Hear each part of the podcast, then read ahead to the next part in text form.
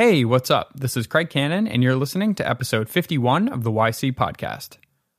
So, before we get going, I just want to say thanks to all of you for checking it out. We passed a million downloads a while back, and that's pretty cool. And an extra special thanks to anyone that's reviewed it on iTunes, because that's super helpful for us. So, today's episode is with Kevin Slavin. Kevin is the Chief Science and Technology Officer for The Shed. The Shed is an art center in New York, and they're opening in 2019. Before The Shed, Kevin founded the Playful Systems Group at MIT's Media Lab, and he also gave a TED Talk in 2011 called How Algorithms Shape Our World. So that talk's been viewed over 3 million times, and I'll link it up in the show notes. All right, here we go. There were a couple questions from the internet, um, but I figure we could um, just start with kind of what we were talking before about education in general. Sure. So as as you're a dad now Mhm. and you're thinking about education having now, you know, been at Cooper Union, Yeah. now on the board at Cooper Union, Yeah. been at the media lab, and now kind of the shed interacts with that, you know, education and art in the kind of cultural way and, that, and that its value. Yep. How do you think about higher education um, for your, your kids in 20 years? Yeah. So, yeah, we have 16 years before my daughter is released from the American high school system into, you know, who knows what, uh, really. Um, and um, I think that um, there are, I, we talked about this a little bit earlier, but there, it's basically 15 universities a year that go bankrupt in the United States.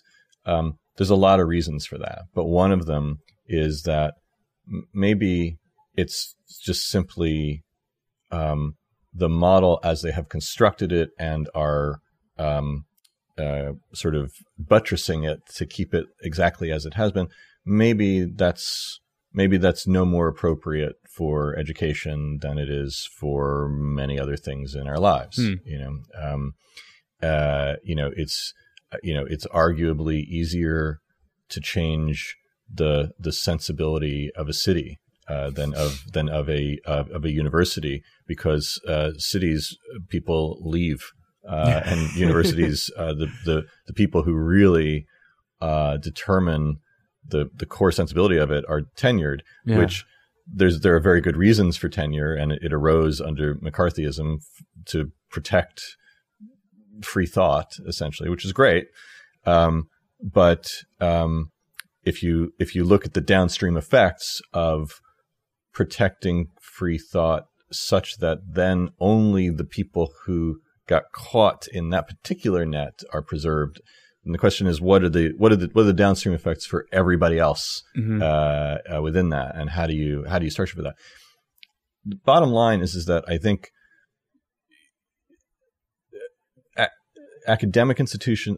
The bottom line is that I think academic institutions and cultural institutions have this thing in common, which is that what they what they provide you with is um, a sense of continuity between Mhm. you and some larger set of people and ideas Mhm. um, w- we if you if you didn't have cultural institutions and you didn't have schools in the contemporary United States, there's not there's not that many things that are accessible to most people. Um, there's a lot of abandoned churches. Um, we don't work in factories or offices the way we used to, so there's not the same sense of community there. Um, so I think uh, the the role of these of institutions, whether it's the Shed or Cooper Union or MIT or or whatever, um, I think what they provide is um, uh, some you it, it, is for the thing that they do is they pr- they force you to acknowledge that you are not an individual, um, Yeah. uh, that you that you exist uh, in some broader context Hmm. um, that hopefully you're helping to shape, um, uh, and hopefully is a is a positive context, right? I mean, it's not dissimilar to YC. We were talking Mhm. about this Yeah, before, but yeah. I think that that batch structure, Yeah. even though they're so close together, you Yeah. know, it's like three Yeah. months apart between Yeah. the winter and the summer yeah, batch. yeah. But still, you're like, you know, I'm winter 17, you're summer 17. Right. Like, we're in the same alumni cohort, and that's awesome. Right. But I'm still summer 17. and like, Right. I'm tight with people in that About way. I was thinking about it just yesterday because I, you know, I was thinking, I was thinking, wow, you know, like I have two friends who've never even met each other who just got MacArthur grants, and I have another friend who just released beautiful, beautiful work like uh, the um, uh, uh, Frank Lantz who just did the the paperclip game that is oh so really right now, right? Oh, that's awesome. Yeah. Um, uh, uh, and uh, some amazing work from Usman Haque and and I, I, was just thinking, what you know, like I, I, it's not that it's not that I'm in all of their work at, at, all. It's their work, um, but all of their work is in me. Like I like like th- you know through my friendships and relationships with them. Mm-hmm. You know I, that that is that's what makes me who I am. I have yeah. I have no illusions of uh, uh, that that the ideas that I have or the capabilities that I have or the, or the or the knowledge that I have comes from me and hard work. it it comes from it comes from being connected and embedded with an amazing group of people. Mm. Um, like, and is like, that through Cooper Union? it's through it's through everything. Life? I've had a I've had a really really peripatetic journey uh, in my life, and so uh, I it's possible that I've crossed through more industries and disciplines and so on than than on average. We don't um, normally talk yeah, about this, but yeah. I actually think folks would be interested in you giving a little bit of the back, like connect, connect the dots in the um yeah in the yeah. five I minute mean, version. Know, the the the usually in meetings that I'm in, you know, it's like if you know I, I had a meeting yesterday with uh, the Cisco hyperlocation crew, and you know, and we're talking about how to do indoor positioning systems, and okay. you know, and I was and I was talking about signal attenuation through steel versus concrete and this and that. And and at a certain point, the guy from Cisco uh, said, you know, like you you know a lot about this. So uh, uh, what what did you study? And and this is always the punchline. This is it's sculpture. I studied sculpture. like and that's and that's actually the only thing that I ever went to school for was sculpture. Wow. Um, and everything else uh, are things that I have been sufficiently interested in, motivated by, and or capable of attracting and engaging with people who are brilliant in other disciplines. Hmm. Um, so, you know, I'm working on I'm working on a project. This is the last project that I have with MIT that I can't exactly I can't talk about what it is, but it's um, it's uh, uh, I'll just say it's a it's a it's a it's a very large scale artwork uh, that is uh, that's using that's using CRISPR. Um, and you know, I, I know fuck all uh, about how to get that done. I now know just a little bit, but what I what I do know is I know how to work with people who are really good at their hmm. craft, and I know uh, I know how to connect them, and I know how to draw out their best work. I think I would I would say that I would say that I'm I'm good at drawing out the best work out of people. Is that an innate quality, or is that something you've cultivated?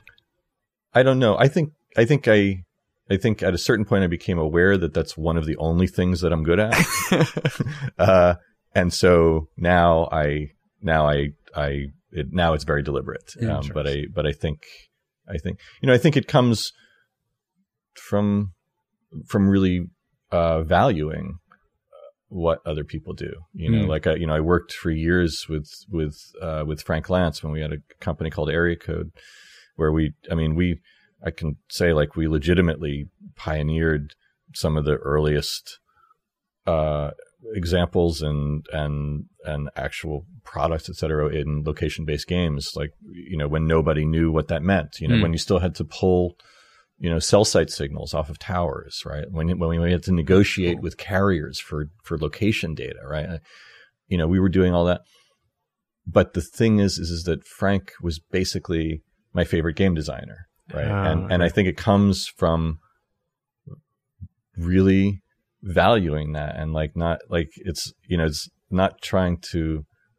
There's a difference between managing people and actually drawing things out mm. you know? And i and i and i think i think learning how to learning how to learning what brilliant people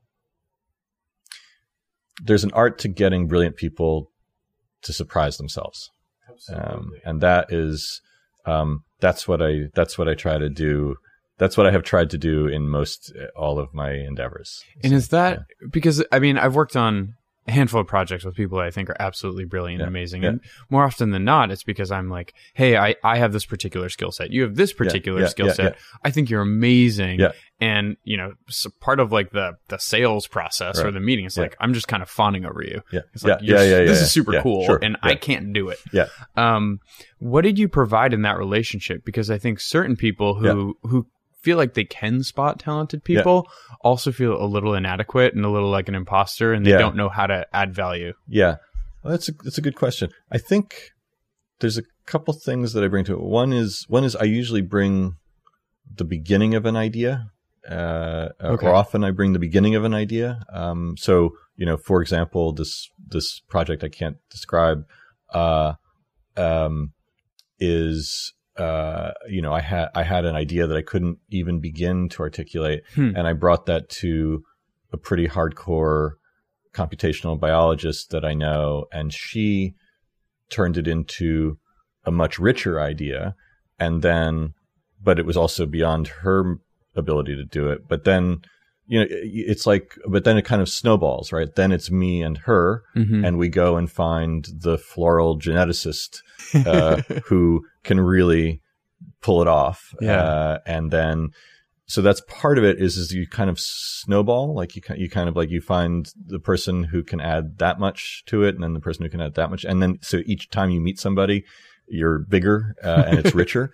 Um, and I think the other thing that, uh, that I've been good at is, is that I can, I, I'm very good, I think, at demonstrating the value of whatever it is we're doing to uh, somebody who has some money to pay for it. yeah. Like, just bottom line. Um, and that, you know, I think I think people who are really really good at whatever they do are often not in a good position to be able to do that because it requires um, a level, a certain level of detachment from what you care about to be able to look at it from somebody else's point of view Mhm. uh, and to be able to tell a story about it that isn't the story that you tell yourself necessarily. Hmm. It's a true story. It's just not the story that you tell yourself. Um, and um, you know, uh, in my travels, I among other things, I spent eight years in advertising, um, and I learned I learned a lot about how to how to tell a story, um, and I learned a lot about how uh, how how ideas can provide value, Hmm. basically. So now, Yeah. did you fundraise for Area Code? No, we just Frank and I just bootstrapped. We just we totally did that. It was it was just two dudes in a room with some savings. you Okay. know. and you know we were anomalous. We were you know I think I must have been. I, I, I guess I was like 35. Frank was probably maybe 38 or so, right? Yeah. Like, you know, so like totally anomalous, but it meant that we had some saving, you know, we had the savings that put away. mid 30s people might have. Um, so we were able to, to, to, to kind of like deal with it. Well, because Uh, the, yeah. the question I was Yeah. wondering is, um, if you had raised on the, the entrepreneurial side, Yeah. um, much you know VC Yeah. standard, Yeah. um, versus you know raising at MIT, Yeah. Or are you involved at the Shed now fundraising? I am. Okay. Yeah, I am. So yeah. how how does the story differ when you're trying to you know pitch a different product? people might argue with this, and I don't, I don't even know if I believe what I'm saying, but I, I think probably I would say that the that the essential story that you have to tell when you're fundraising is a story of scale, right? Like like because the premise of fundraising is is that the money is going to scale, Mhm. and that means something else has to scale to produce that scale, right? And that and so that's that's just the bottom line, right? Is is that is is that you're telling a story of growth, and the best the reason that area code grew Mhm. and we grew to roughly 40 people by the time it was acquired in Mhm. 2011 the reason it was able to grow is is that that just we weren't we weren't trying to we that was just it just was not it wasn't a priority we we we were just trying to do the best work we could do hmm um, and um, and we would just grow as we had to. And if we'd had to think about growth from the very beginning, man, we would never have done anything we did. You know, we would you know we would have bet it all on on this idea that we had in 2004 that we we went and talked to uh, to the Nintendo Corporation. We had this idea for Pokemon. We probably would have bet it all on that, Wow. right? And Yeah, what a mistake that would have been. Yeah, right, you know, right, right, of yeah, course. right. So, What ended up being the big success of Area Code? um, area code. So, for, in terms of the the things that we did, there were a lot of there were a lot of like little successes. Okay. Um, like you know, and you know, we were area code was this very unusual beast, and I, and they're very. I don't I don't think there's been many like it before or after, which is that normally if you want to make money in games, if you even want to make a living in games, you say like, I'm going to build a shop that's optimized for, uh, you know, AAA console development, you know, which has nothing to do with the shop that you would build if you were doing like, you know, iOS development, you know, whatever, because the level of engineering and, and, and expertise, et cetera, is so intense for Mhm. existing platforms. If you think back to when we started 2004, everything was just fucked up. Like the, like, like it was like it was like the very end of um of like flash based casual games Okay. right like that was like those were sort of tailing off and and the console industry was sort of didn't know what it was doing it couldn't quite figure out what the next big move was and mobile just didn't exist yet in the united states. And and so uh, um it meant that what we would we weren't a game development shop. Yeah. we were a game design shop. And that is insane um, because what we would do is we would just we would pick up um, technologies or ideas that would fall off the back of different trucks and we would hold it up and we'd say like what what does this mean for play? Like what you know okay so you know what is you know so cell site sector location like that means you know that you're within like three blocks of this tower. Like like what kind of a game would you build Yeah. for that? Which is totally different when in 2006 maybe i think we got we got in the states our first phones that had a gps chip in them. There was only one. It was a boost mobile it was just a terrible handset and we had to we had to you know we were like getting j2me it was oh god it was it was so it was so difficult and so awful. It was it was so difficult just to get the handsets because the idea that like you know we needed like 20 you know for testing. The idea that there would be 20 handsets in lower manhattan you know that that that people would buy that had gps chips like we had to we had we would have to wait a week for new shipments. It was like it was just so we would just every new thing that happened Yeah. we'd be like, what could you do with that? What could you do with that?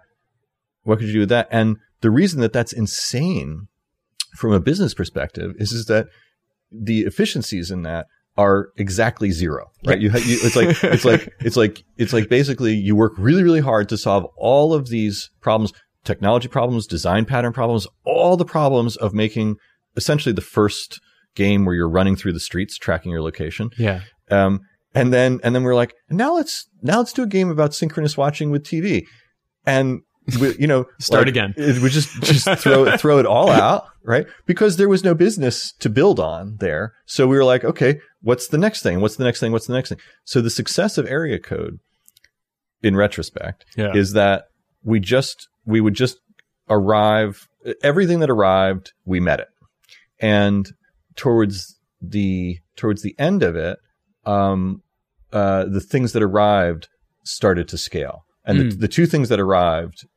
uh 5 years into our uh into our, our project like like after 5 years of really kind of just like wow is it this? Is it this? Is it this?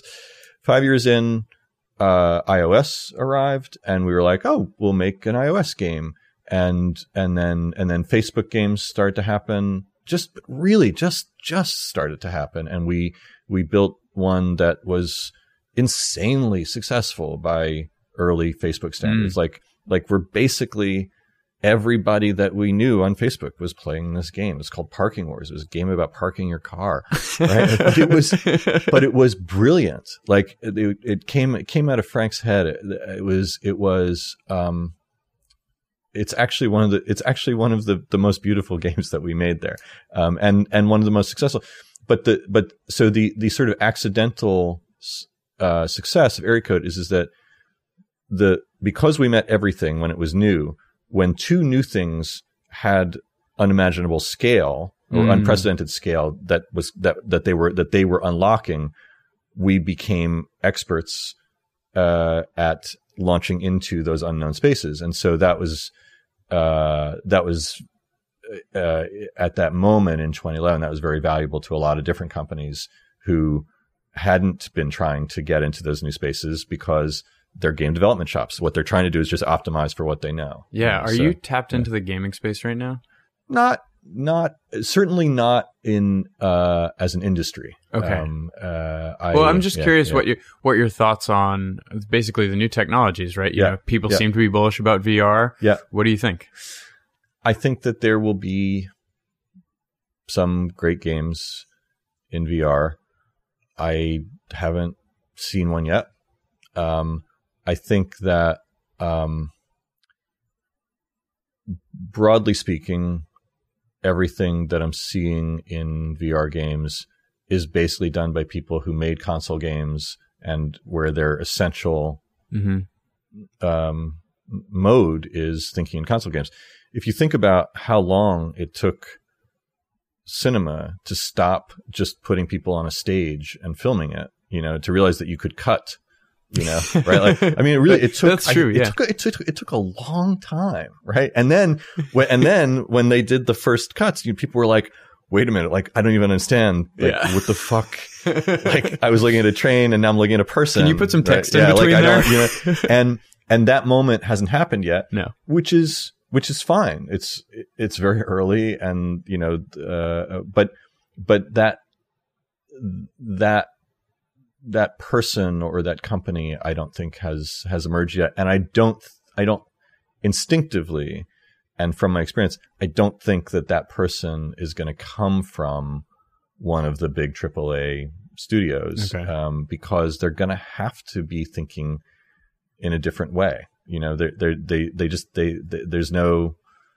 I don't think there's I don't think there's anything to be gained in looking at VR as a wraparound console, right? Well, when But- you yeah, I mean, you just think about how quickly the tech the technology outpaces the education, Yeah. right? So you know, I went to NYU and I was like in the English program, so Yeah. you're doing all this creative writing. Not at any point was there a course offered on how to write for binge TV. right, Like, and now Right. it's like a Right. whole industry. right, right, right, right, exactly. And I, I don't even yeah. know if any film school has something like that right, now. Right. And right. so, how do you write a narrative for VR? Right. Like, Yeah, I I mean, well, well, also, you know, games aren't narrative vehicles in general, right? I mean, they're they're I there's a whole there's a whole very nerdy set of ideas around games and narratology, which we're not going to get into here. but um uh but um what um I if I if I think about it, actually having had a minute to reflect on it, I can't remember the name of it, but somebody did a game where you it, this was just it was just some independent developer. It was a game where it's for multiple players and one person is trying to defuse a bomb and they're oh, oh I'll and they're looking at that in VR and they're trying to do that in VR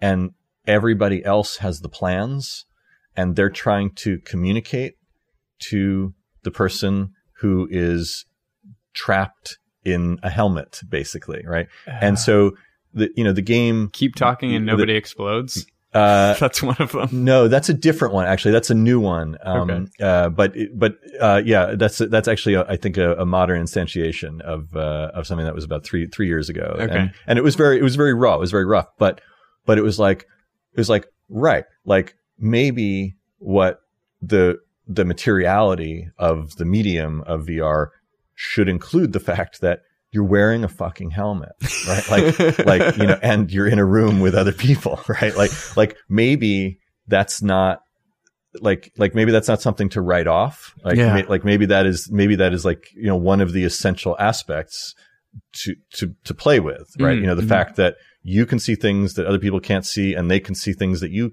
can't see right like know, maybe you know um one of uh one of um the uh, research assistants at uh, at the Media Lab uh, is uh, uh, Greg Borenstein, who's now uh, who's now a proper game developer uh, at Riot, and he did some early experiments around. He did a game called Case and Molly that was like the very first. It was like very early Oculus, Okay. and it was like it was like one person with an Oculus, one person with a mobile phone out in the world, and they have a they have an audio signal between them, but the the person in the Rift is can get some access to some information about the streets and vice versa, uh, and they're basically trying to negotiate the fact that they are separated, right? Oh, You know, okay. which is a you know, it's partly uh, it's not partly it is an explicit reference to uh, um, uh, William Gibson's early uh, Neuromancer, in which Case and Molly, you know, you know, have in which in which Gibson was very interested in this idea that when you were in cyberspace, you weren't somewhere else, right? Right. And and and that a lot of things would be happening there, and that there would be some interplay between them. They're not the same thing, um, and the fact that they are so different is maybe part of what makes it so interesting, Mm. right? You know, and so so I think there's, um, th- I mean, that's just one example of like the ways to think about VR and play uh, in a um, in a way that's not porting um, conventional modes of interaction. Yeah, Yeah. exactly. Yeah. Because Yeah. then, you know, you you spend all this time thinking about games, thinking about new technology, thinking about the future, and then an acquisition happens. Yeah. And then you somehow end up at the media lab. Yeah. Right. Yeah, And so, how did that? What transpired to make that transition happen? Yeah. And then, how did being at the media lab affect how you think about building products? yeah, yeah. That's a good question. So I mean, so I mean, the the answer to how uh, the transition to the media lab happened is is super dull, uh, which is that they they they asked me to apply and I applied, and then they asked me to come, and I came.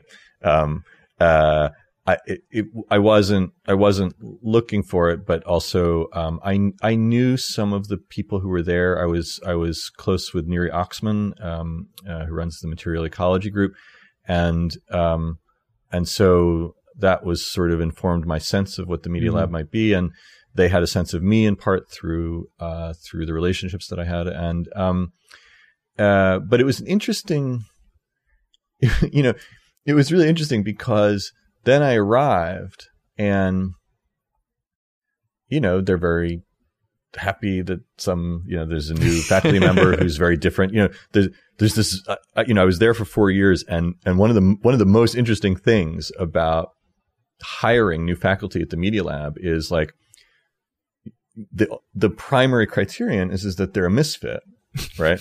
and it's like, we're, we're looking for, um, misfits who are thinking about how to ensure the heritability of uh, CRISPR engineering. Um, Right. Right. Like, because that's not a discipline, that's a person. Right. and, and that's actually what the Media Lab is looking to hire. They're, they're looking to hire disciplines that don't exist yet that are hiding inside the minds of a person. Mhm, Right. You mhm. know?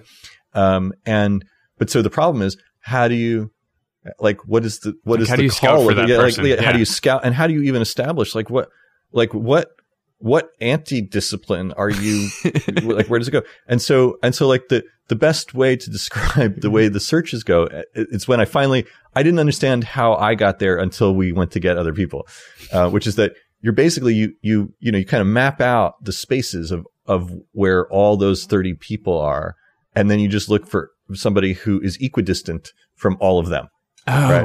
wild. Like, okay. You know, right? Like, like, you know, it's like if they're, if they're too close to this one, we have one of those. Yeah. Right. You know, and so, um, and so I think for, for the media lab, they, they were really looking to try to figure out games and play. Um, and that's what I had been doing with Area Code Mhm. for, uh, for seven years. Um, but it's also true that when I got there, they were like everybody was like i got there i got there in 2013 and everybody was like we are so excited for you to make keep making location based games you know and urban whatever and i was like but that's that's not research that's just that's just that's just going to be an industry like that like it was it like i didn't know that that's what we were we were doing in 2004 but it was research yeah 10 years ago. Yeah. Right. And like the fact that it's new to you doesn't mean that it's new. Right. Like, and, and if I was interested in scaling that again, I wouldn't try to do that there.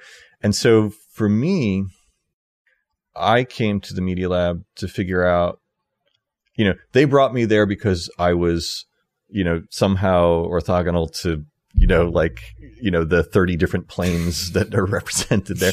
Um, but I went there to figure out what was similarly orthogonal to everything I already knew and did. Um, so, um, I did some uh, some game work and and brought in uh, brought in some some pretty brilliant uh, games folks, and uh, we got we got some we got some interesting work done uh, on games.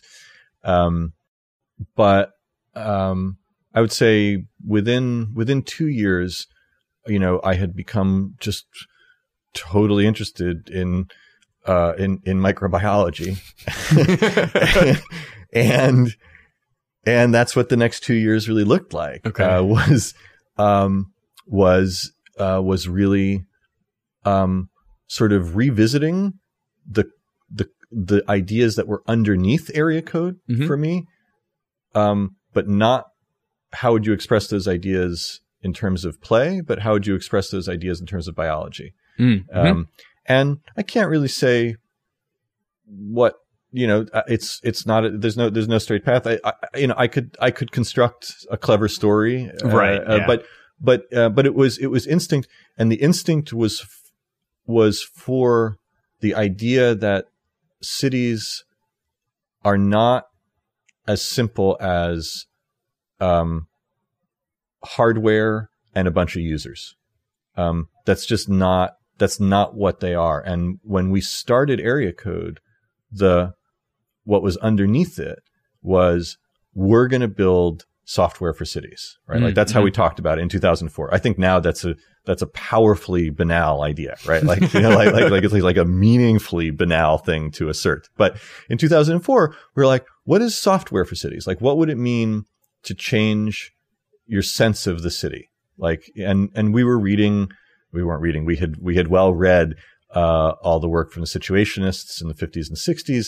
Um, uh, you know, people, um, artists, primarily philosophers, um, who were looking for strategies to um, to to get you to reimagine yeah. the cities that you were in. You know, we we we didn't go into it to do Facebook games or or any of that. Parking wars. Yeah. yeah. I mean, there were we found something very interesting in that, but but Yeah. when we when we started, it was because cities felt like something like like that's a, at the time in 2004 it was like well that's something that technology is going to affect in 10 different ways it's going to affect logistics it's going to affect traffic it's going to affect policing how will it affect play Mm, Right. mhm. and so when I got to the media lab, um, uh, what I I was sort of I was I was sort of digging underneath the work that I that we had done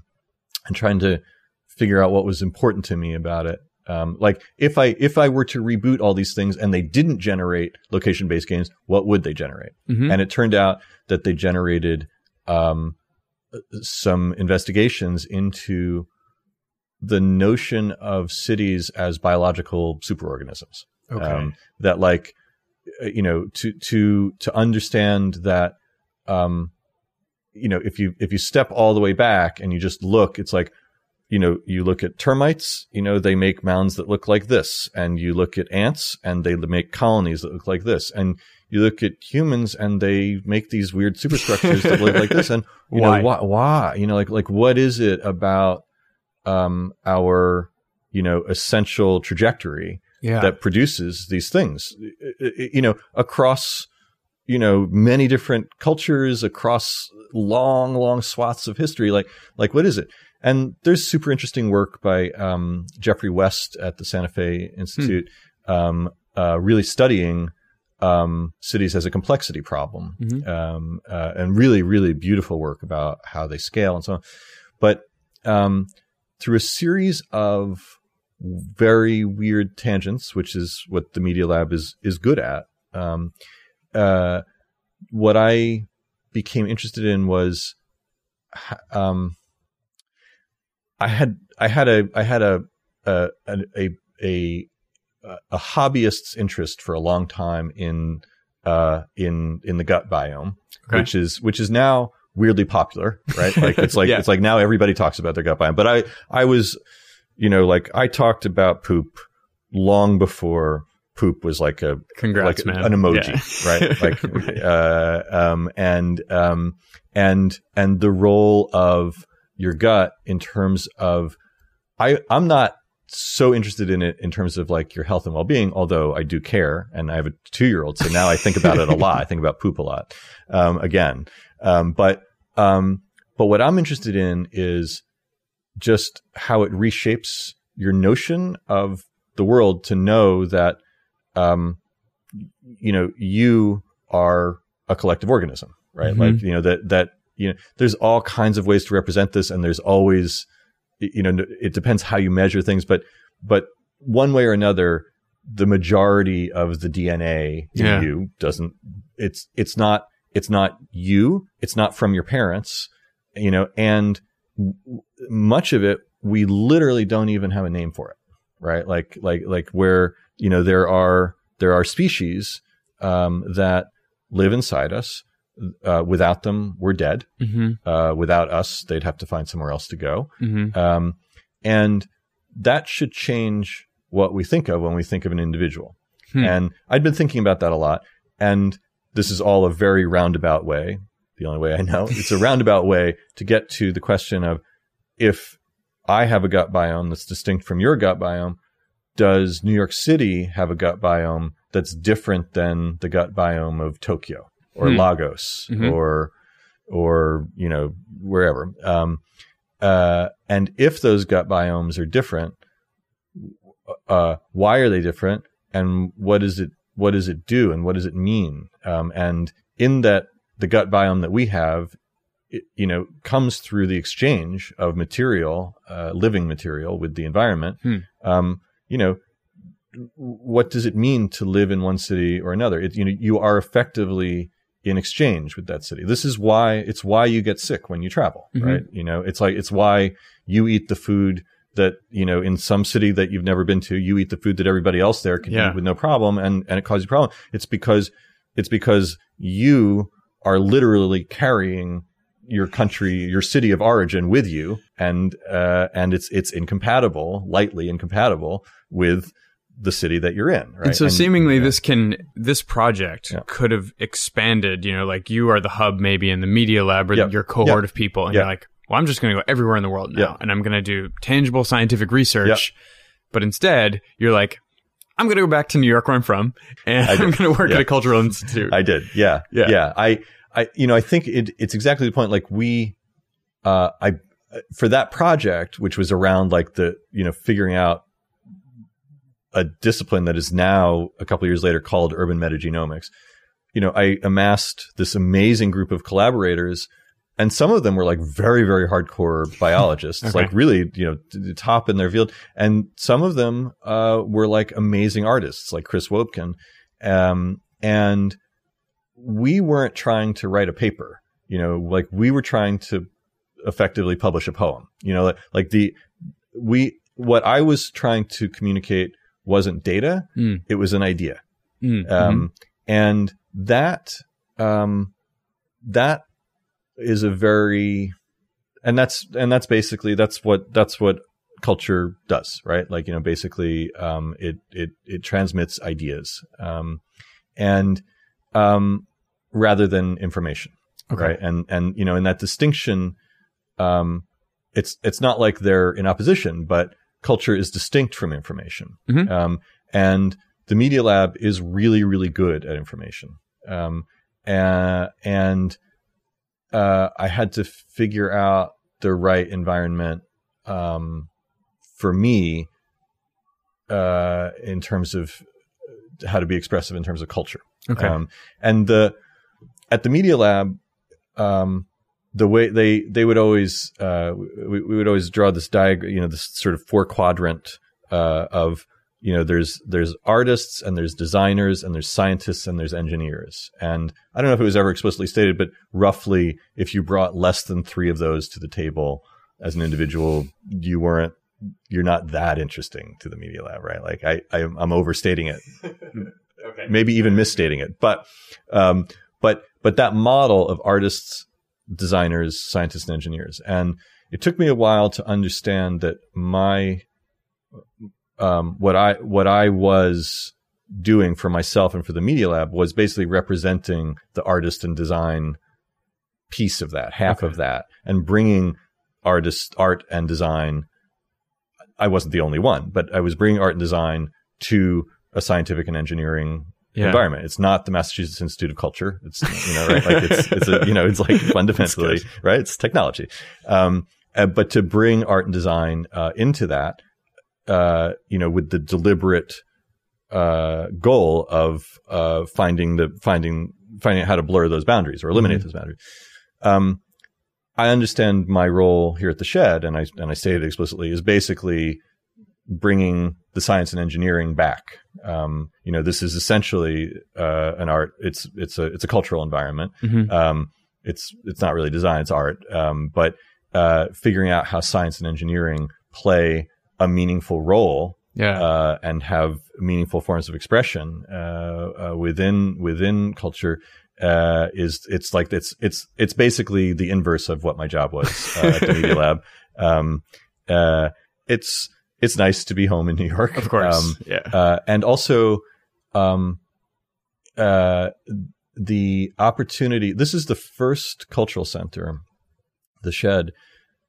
The Shed is the first cultural center to be uh, at scale to be built in New York City since Lincoln Center. Okay. Wow. Which is when? 60s, Okay. I guess. It's embarrassing. I don't know, but but uh, Roughly. but yeah, like it's it's at least 50 years ago. Okay. Um, and uh, and so the opportunity to literally be part of that process of building the institution Yeah. um, is too good to pass up. I, I you know, I'm really, uh, I mean, I'm uh, I'm good at the beginnings of stuff, right? like like uh, you know, um, uh, and this is the beginning. You know, Yeah. this is an inst- it, the building is still under construction. Um, so so um, so part of it is is that it's the opportunity to just to just it's the it's it's the it's a it's a new cultural institution for New York City. You, you'd be crazy to pass that up, but also part of it was the opportunity to work with Alex Poots, the artistic director, who prior to this had been the artistic director of the Armory um, and had done um, a bunch of shows there that on paper are obviously bad ideas. Okay. Uh, and then you would go and, and they were just, they were, they were unbelievable shows, you know, like, and, and Does that mean curator effectively? yeah. Yes. Okay. Yeah. Um, yeah. He's a yeah. In per, yeah, for performance, you would call it. You, they call it programming, which means something different here. Oh, okay.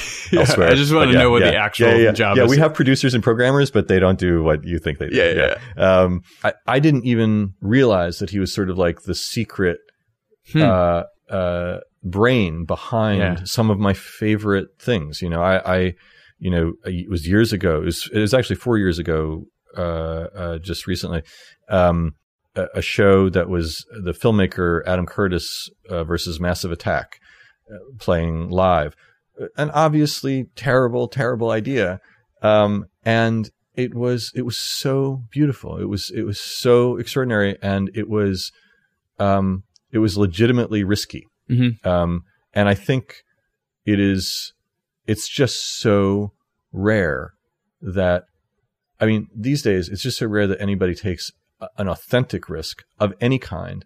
Um, eh, but I think it's it's it's maybe even especially true in culture. You know, I think you know, especially you know, like large scale cultural institutions are weirdly risk averse uh, Mhm. to my mind uh, these days. And so the opportunity to work with Alex and the opportunity to work at the very beginning Mhm. of this thing, the building is designed uh, by Diller Scofidio and Renfro, Liz Diller, and also the Rockwell Group. Um, Liz Diller uh, is an old friend and uh, uh, and and one of my heroes. Um, she's the architect who did the High Line, among Oh, other cool. things, right? And, Okay. it's, it, and the shed is right on the High Line, and you know, like she came up with the idea of a building that moves. Um, Yeah. you know, and um, it's one thing to to come up with that idea and kind of like sketch it and whatever, and but like, uh, you know, like they're actually we're you know like we're building it, like we we moved it. Uh, uh, about a month ago for the first time, and nobody nobody got killed. Eight million eight million pounds moved at about twelve miles an hour, uh, and uh, and nobody died. It's amazing. It yeah, yeah. it kind of looks like like a concept car that actually made it to production. and like, yeah, it's cool. Yeah, yeah, yeah, yeah. Yes, Yeah. that's that's well said. I I knew, and and also, uh, I took a tour recently, uh, um, uh, with with some pretty hardcore folks uh, from NASA, some Oh, some. Voyager engineers, and we were sitting up top looking at the motors that move the building, and uh, and and one of them said like, you know, this is this is ambitious, and it's like. It's like if you're the systems integrator on the Voyager, Yeah. and, and you're looking at a building and you and you call it ambitious, that's an ambitious building, Yeah, right? So it's an ambitious building, um, and it is tabula rasa, Yeah. um, and it also has this very weird quality. I didn't realize how strange it was until I started working here about four months ago, which is that it's a it's an exhibition space of uh, five stories, three enormous galleries, you know, sort of like white box galleries, really large, um, and then a very large performance space, uh, and then two small theaters. Um, and Alex, when I first came in, said, "You have to understand this is very unusual. It's basically never done that you have a combination large scale performance space and exhibition space." And I sort of didn't take it seriously because it just sounded, but it, if you think about it, yeah, you, you haven't been in a place like that. Like you're not going to go see opera at MoMA. Right. You're not going to go see an exhibition at the Brooklyn Academy of Music. Right. Um, those things are they're never going to happen. They couldn't happen even if they wanted them to happen because they are built around doing the thing that they do. So it took me a while to realize that it's um, that it's that it really is unusual. Then I had to understand why you would even want that. Um, and there's a couple different answers, but the most valuable answer, I think, Mhm. is it's what allows us to. You don't start with a format. hmm You start with an artist, or you Hmm. start with an idea, Hmm. and then you figure out like what does that become, and that uh, that will produce new forms. Um, and like, and I'm I'm down for that.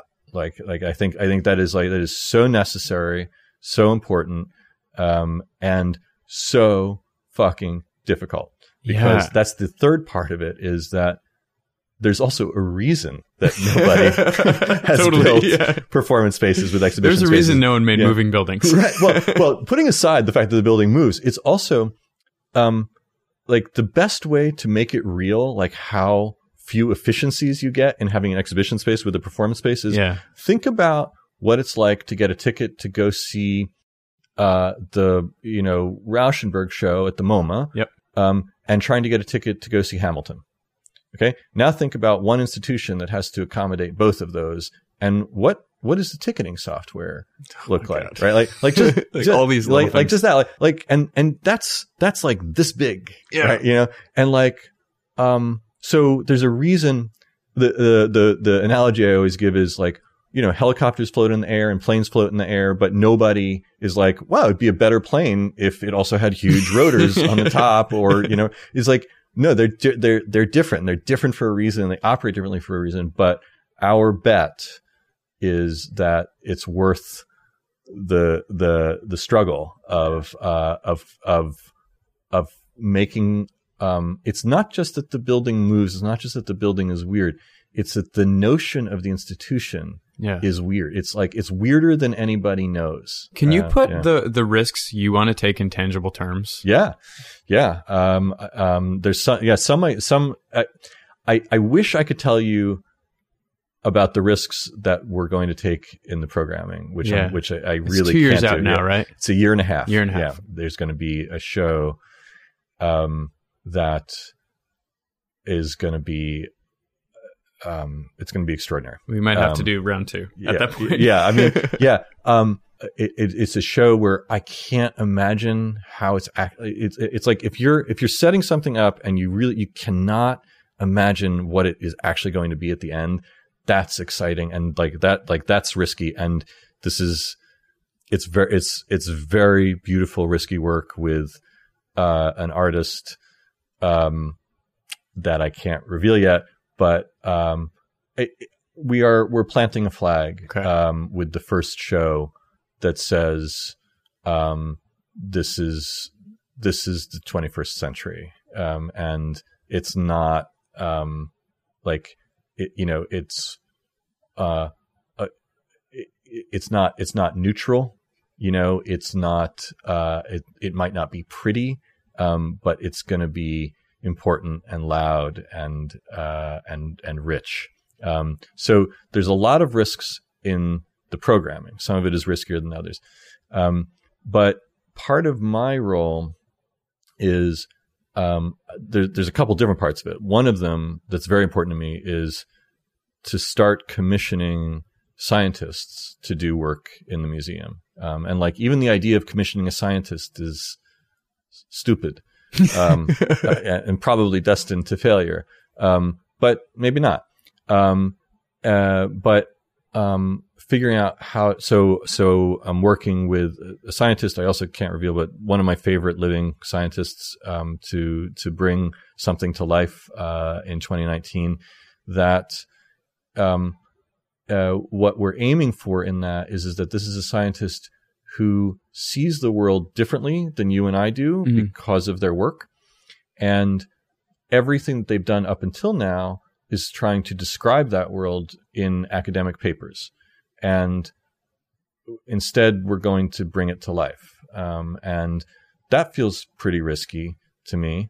Um, uh, but then putting curatorial stuff aside, um, one of the things that we're going to do is eliminate um, uh, any form of paper tickets. Right? It's basically uh, your your ticket's going to be your phone, Oh, Yeah. cool. Okay. and uh, by 2019, that's 98 percent. 98% of the United States will have smartphones. You know, even Obama phones are smartphones. Mhm. Um, you won't be able to buy a non-smartphone in 2019. Um, uh, and so that's going to be your ticket.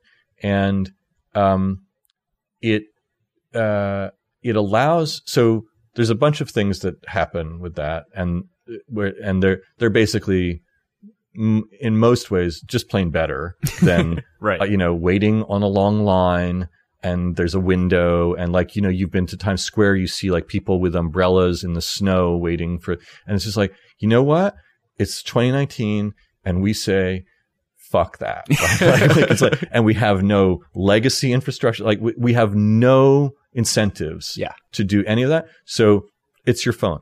But now here's what's interesting. If all those people aren't online to, to buy their tickets or to pick up their tickets where are they? And so now we have to think about that. And that's a problem that no institution has ever had before Mm, right? Like you know uh, is if you don't have everybody who is waiting to see the show standing in a line what are they doing? And we have some we have some thoughts about it. We, you know we i i only noticed it when i was looking at the flow numbers and i was like i was like whoa 200 people an hour. How, what are we going to do with the 200 people who are waiting? Like uh, we don't have it. So so so we're going to be doing some things that it it doesn't feel like a big idea to just have your ticket on your phone but it turns out you're changing the entire experience of guests and it, it actually changes how we program the spaces um, uh, so like you tweak that uh, and all of these sort of a prioris that you have for cultural institutions Yeah. go out the window with it Yeah. um, so that's that's one of the big risky initiatives, and then the other uh, that I could talk about is um, when I first got here four months ago, the architects reviewed with me a bulkhead on the um, on the the the northeast corner with cables that were going to come out, and a broadcast truck would come up. It has a satellite dish on the top, and the, and PBS or CNN or whatever, they would be able to live televise the events Mhm. that we do in the shed, like they do sometimes with the Met or whatever. And I just, you know, I looked around, I was like, I was like, guys, the likelihood that in 2019 that truck is going to show up is basically zero, right? it's like it's it's not it's not absolute zero, but it's very low. Yeah. That those trucks are going to show up to broadcast a live signal from cables off of a satellite to television sets that people are sitting at who can't wait to see this. I like. I, yeah. I just, Meanwhile, everyone is, could watch it from their phone on their like ticket device right, now. Right. Right. Yeah. Right. And so and so and so we so we killed it. Uh, Cool. One of the reasons is because we the uh, the architecture team had the insight to put in uh, um, an unprecedented amount of bandwidth for a cultural institution. Um, it's it's uh, it's the first time I've ever been part of any kind of architectural something where you, you look at it and you're like, yeah, that'll that'll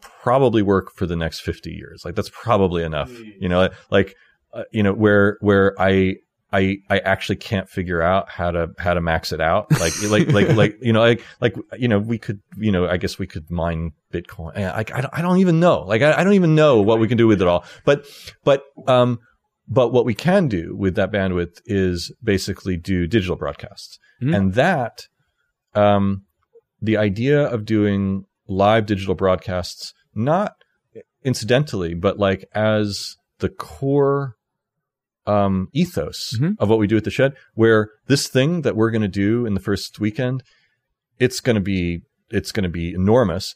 But I don't know, maybe in total over one week, we'll be a you know twenty thousand people will pass through those doors, right? And it just doesn't sit right. You know, it just doesn't like that. Yeah. Just doesn't. It just doesn't work for me. Um, and then you have you know whatever it is now, three or four billion, uh, three or four billion uh, addressable broadband connections out there in the world. Um, that we should, w- you know, we should be thinking about it less of a building and more like a beacon. You know, Mhm. like this thing that emits a a live synchronizing signal to everybody around the world. I don't want to. I don't want to put it up on YouTube. I don't want to put it up on. Vimeo. You know, it's like it's not about the archive of it. It's about that at seven o'clock Yeah. on Thursday.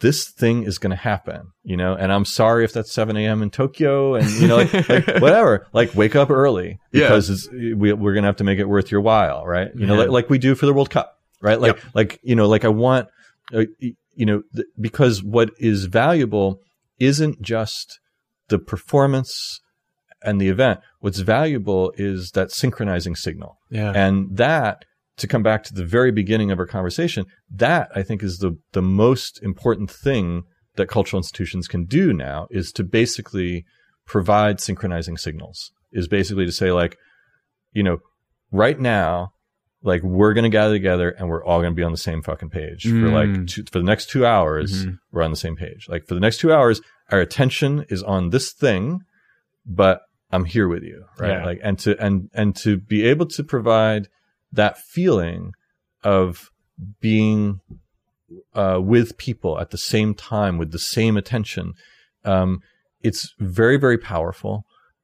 I think it's generally unexploited in technology in general, and it's definitely underexploited in culture. Yeah. Um, you know, if you look at what technologies do and have done, is they basically delaminate whatever it is that we like from its mode of transmission or expression, whatever. And if we didn't, if we didn't love that so much, it wouldn't have worked, Sure. right? But it Yep. turns out we don't want to buy albums and we don't want to, you know, We like, just want the like, stuff. like we want, we want the stuff. Yeah. However, okay, it's true. We do, but also we want to, f- we want to feel, um, what it's like to be connected to in a in a in a kind of limbic way like in a like in a in a in a in a synchronized way. And um so so we're you know it's that's the it's the premise of theater. It's one of the, one of the core ideas of theater. But the idea that we will be a will be producing very very high end uh live cultural events for the internet constantly um, Cool. feels like well yeah that's that's probably what you would do in the 21st century but I don't know because nobody's ever done. You know, who knows? No one's Who- doing who it. knows, right? So we could talk about yeah. this infinitely yeah, about yeah. attention So, and like the separation of mind and body Yep. in our work. Yep. Um, but you know, we've been going for like almost an hour now, Okay, and so I just kind of wanted to wrap up with one question about you in particular. yeah. Um, you've done so many interesting and seemingly different but Mhm. connected things. Ten years from now, Mhm. uh, what are you working toward to make make Kevin better? I hope 10 years from now, I'm actually still here at the shed. Um, and that, you know,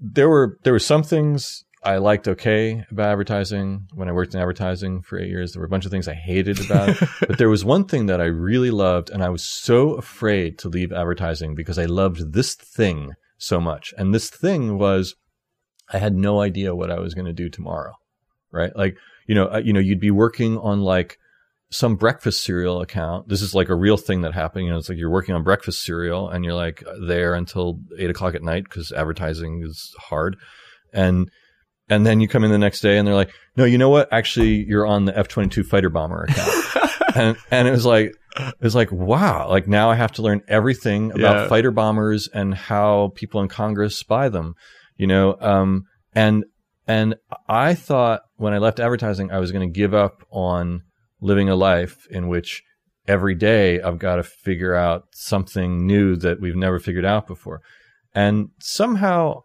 that uh, I, I think the, the, the projects and positions and um, uh, even types of companies that uh, I've uh, uh, been part of making, um, they all have that in common. Mm. And I think, I, like, I sort of don't care what I'm doing in ten years as long as I as long as I get to you know exercise that muscle. I I think at a certain point I had to abandon the notion that I would ever have legitimate domain expertise in almost anything, really. um, but that my but uh, but if I could figure out how to work effectively uh, and and with real capabilities uh, between everything as everything is arriving all at once, um, that that turns out to be valuable in the world, who, which was surprising to me as an adult. Um, uh, it turns out to be valuable in the world, and also it's like, uh, you know, I feel like as long as you're doing something for the first time, you're still young, right? And so, like, I just in ten years, I just want to feel young, right? So that's that's that's my long. I think we should just Yeah. close it right there. Yeah. All right. All right. Thanks, man. Yeah.